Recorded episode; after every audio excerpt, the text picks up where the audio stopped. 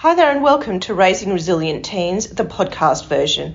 My name is Sasha Lester, and I'm so grateful you're here with me today, where we talk about all things teenagers, raising teenagers, and the joys that go with it.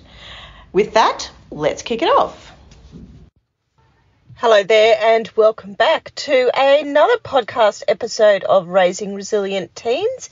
My name is Sasha Lester, and super grateful that you're here with me today. The topic of today's podcast is all about goals and why you have to be setting them for yourself as the parent or the adult rather than having goals for your children. This isn't going to turn into some lecture type podcast of how to set a goal and what type of goals there are. Um, or that you should start every year having like a big fat list of goals that you should go forth and conquer um, and actually never achieve anyway. It's not that type of podcast. It an open and honest chat about how when we're setting goals, we have to be setting them for ourselves. We can't set them for someone else when my son was going through the super shitty stage of being suspended and expelled from school for not doing his homework, for rebelling, drinking, smoking, pretending to sell drugs.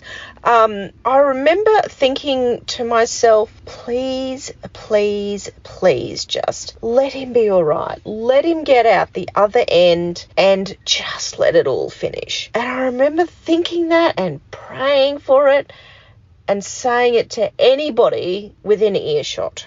And I remember having a conversation with my mother and saying to her, my mum's scared he's going to end up in jail. That was actually one of my biggest fears when he was when he was, I suppose, at the the pinnacle of all his crap that he was putting through. I just didn't want him ending up in juvenile or in a in a child's detention centre. I didn't want any of that, and obviously, no parent wants any of that. But the moment I actually realised that the not ending up in jail and making it through okay and getting a good solid job and being happy and healthy, they were all around Harry, they were all for Harry, whereas they should have been for me. Goals are very personal, and we spend a good two to three weeks in our Thinking into Results program talking about, discussing, dissecting goals as a whole and where they come from. You cannot live and you cannot make another person's goal come to fruition. No matter how hard you try, it just doesn't happen. And you can't have a goal for someone else. And no amount of hoping and wishing and praying and manifesting will manifest your child's goals into reality. And that is a really hard one to wrap your head around. For me, I had to figure out what I really wanted. What I wanted as a mother, as their mother, what I wanted for me to get me through this super shitty stage deep down in the center of my heart, what I did want, and figuring this out was actually the most challenging and confronting thing.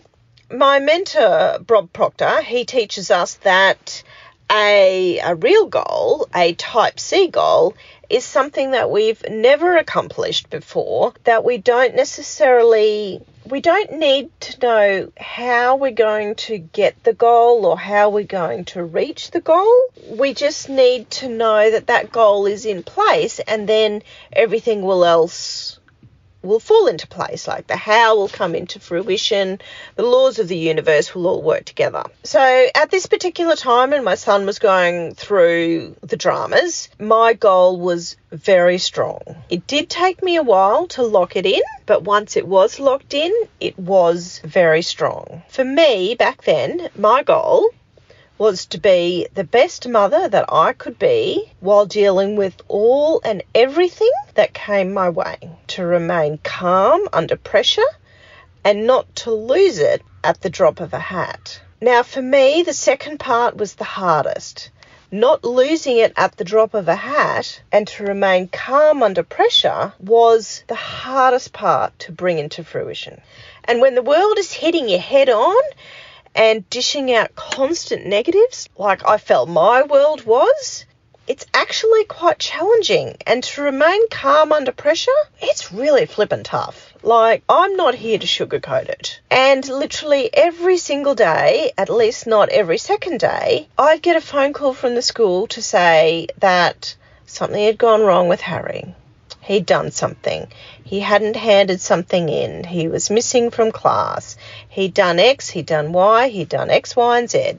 So every morning, as Harry would walk down the steps of our rental property in Wynnum, he'd head off to the train station. I'd find myself thinking, please God, let today be a good day. Let today be a day where I don't hear from the school. Let today be a day of simply going to work, earning money, paying bills. Let today be a day where I don't hear from anybody, not even the in laws or my ex or friends or anybody around Harry. Let today be a day where I don't get abused over being a mother and caring for my son. And yes, those days happened. And let today be a day where there's just calm in the household.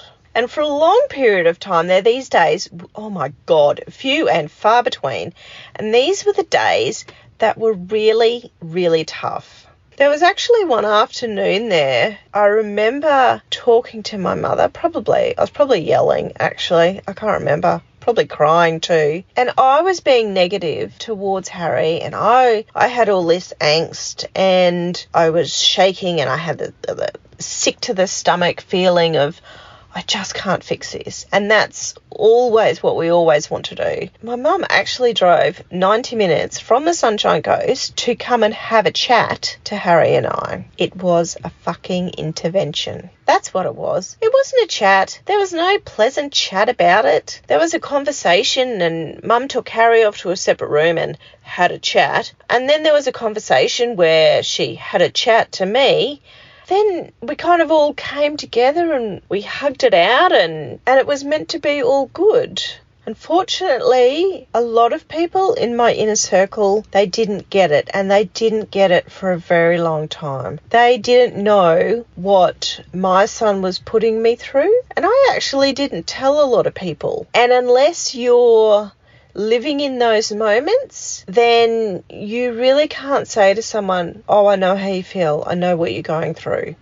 Because I swear to God, if someone told me that, I would have turned around and went, Actually, you don't. You've got no idea of what I'm going through right now. So please, please don't even comment.